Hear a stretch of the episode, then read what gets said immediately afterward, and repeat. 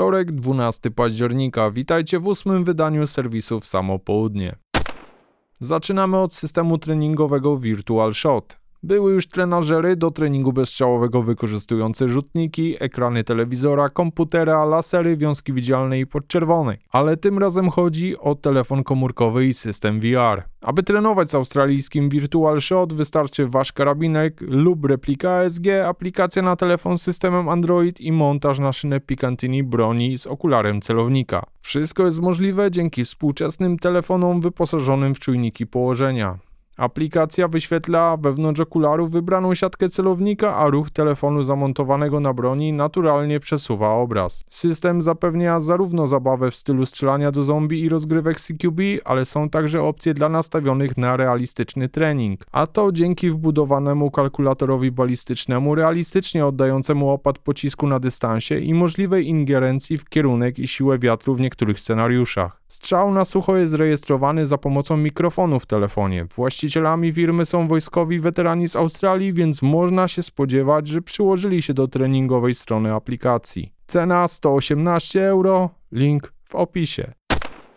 Jest nowy maluch na rynku pistoletów klasy subcompact. Mowa o modelu R7 Mako Micro 9 firmy Kimber. Pistolet ma zamek Optics Ready z fabrycznym wycięciem dla mikrokolimatora Shield RMSC.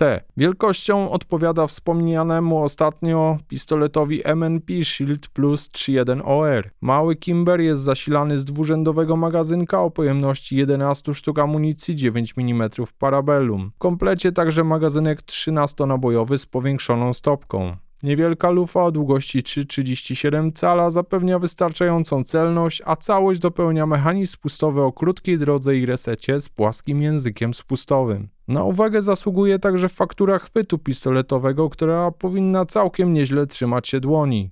Jedynie mam obawy co do okna wyrzutowego łusek mającego swoje wycięcie jedynie z boku zamka. Może są one nieuzasadnione, ale to czas pokaże.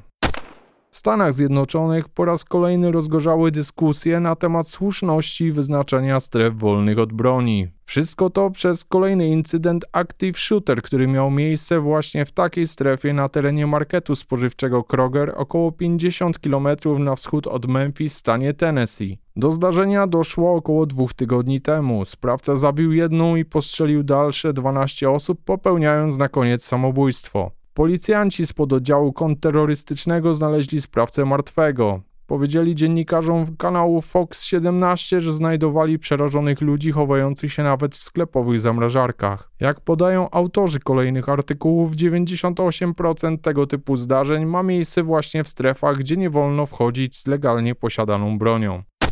Przypominam o adresie kontaktowym kontakt małpa w samopołudnie.pl. To tyle na dzisiaj i do usłyszenia jutro.